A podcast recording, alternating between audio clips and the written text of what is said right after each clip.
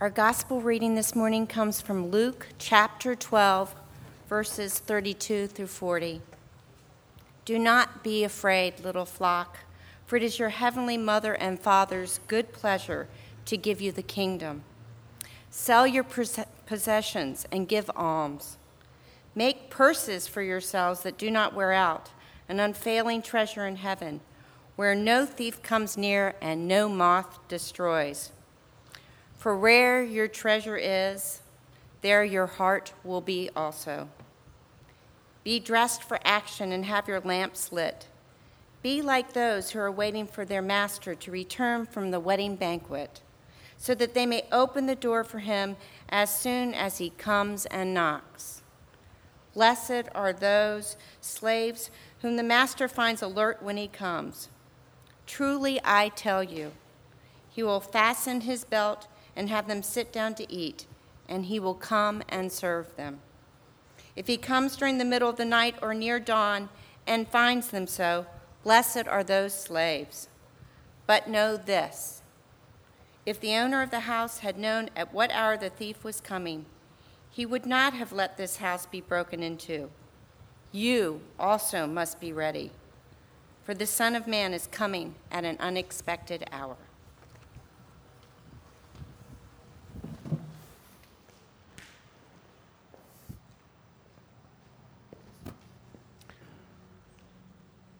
Do not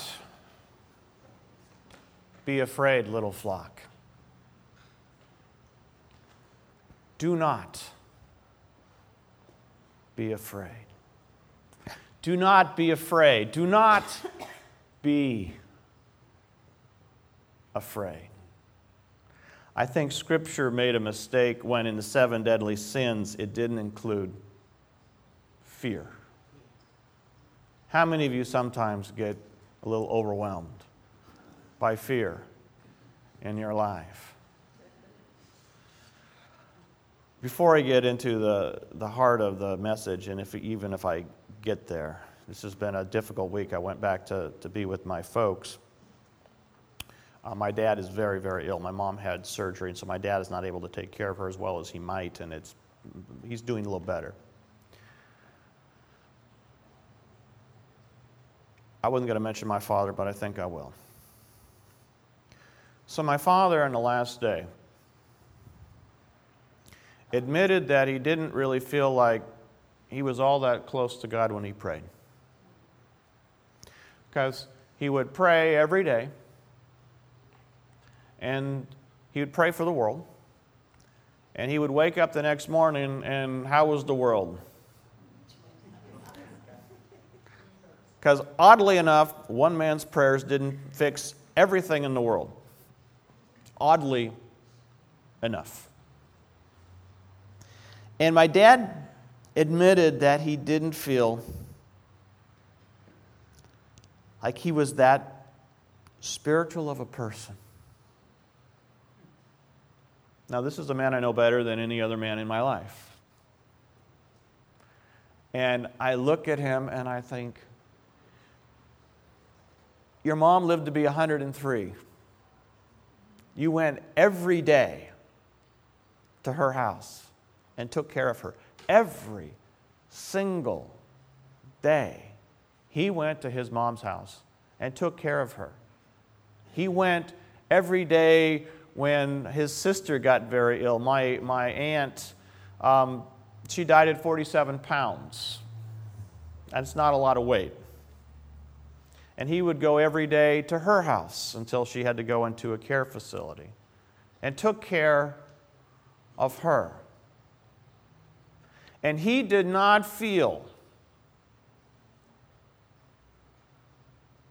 that what he did was enough. The guilt of middle class Americans and middle class Christians and Jews and Muslims is that we look at the world's problems and we can't solve them all and we just feel paralyzed. Where do you start? And where you start is with Jesus' words Do not worry. Do not fear, little flock. It is God's, your heavenly mother and father's good pleasure to give you the kingdom. That being said, where your heart is, your treasure will be also. We do good things here. Darn it. We do. When this button says NCC loves, it means it. We help a lot of people. And yet, when you think about it, you know, do, you, do we celebrate this? Or do we just fear that we're not doing enough? How many of you just feel like we're just not doing enough? We probably aren't. But we're doing a lot. And when you want to do more, do more. But don't worry about it. And don't, for heaven's sake, have fear over it. Just do the things your heart leads you to do. Your heart will lead you to do the right thing. I have a colleague whose, whose parishioners come to him and says, um, how do I be a good person? And he says, Well, do good things. It's really not that complicated, right? And they say, Of course, but what are those good things? And he says, You know what they are. Don't we? Don't we, when we're confronted with a situation where this is a good thing and this is not so good? Are we really that confused? We know what the good thing is. It says if you want to feel good about your life, act be a good person. Period. And then stop being afraid that you're not doing enough. Stop being afraid. Do not be afraid little flock. Don't be afraid. It is your heavenly mother and father's good pleasure to give you the kingdom. My father, Mother Teresa felt like she didn't do all that much. Mother Teresa, when she prayed, felt like there was no one on the other end of the line. It's difficult to say Mother Teresa wasn't plugged in spiritually. That's a difficult argument to make. No one's perfect, but Mother Teresa did a lot. And if Mother Teresa can feel that way, chances are one of you may too. I know my father did. And I just said, Dad, are you kidding me? Are you kidding me? You hold yourself up to someone else who has different gifts than you do and you think, I'm a failure because I don't have their gifts. Meanwhile, they hold up themselves to your gifts and they say, I don't have gifts.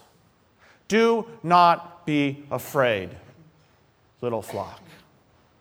Do not be afraid. Do not, do not be afraid. But make your purses out of something that doesn't rot. And we do. We collect money, we give it to the homeless, we feed people every, I mean, if you think about this undertaking, every Monday night, every Monday night, we got people feeding 60 to 65, sometimes 70 people. Every Monday night. That's a lot for a church of 120 people, members. That's a lot. We should celebrate that. Should we pick up another night? Oh, no. No, no, no, no, no. Can we do something else? Sure. When someone is motivated and suddenly the Spirit moves them, and you can tell when the Spirit moves them because they start sitting in their chair and like this. You know, they start getting antsy and they feel the heat. It's like, oh, I'm afraid somebody's asking me to do something. Karen Gay there. She's like, I don't want to do this. I don't want to do this. It's like, oh, God's calling her. I sit there and smile. Okay, Karen. All right, I'll do this. I can see it when it happens. It's fun to watch. Not fun for you, but fun for me because I'm kind of sick and twisted. But, um, but when God puts something on your heart to do, just do it. Just do it. And for heaven's sake, stop beating yourself up if it doesn't go perfectly. You know, we do all this food, and there are times when it just it doesn't look all that great, or there's not as much food as there could be. But guess what? There's food. And then the next season it gets plowed under, and we put something else in, and it it's enough. Do not worry, little flock, that you didn't do it perfectly, that you didn't do it the way you think it could have been done by somebody who has nothing else to do in their life. Did you respond with your heart? Do not worry, little flock.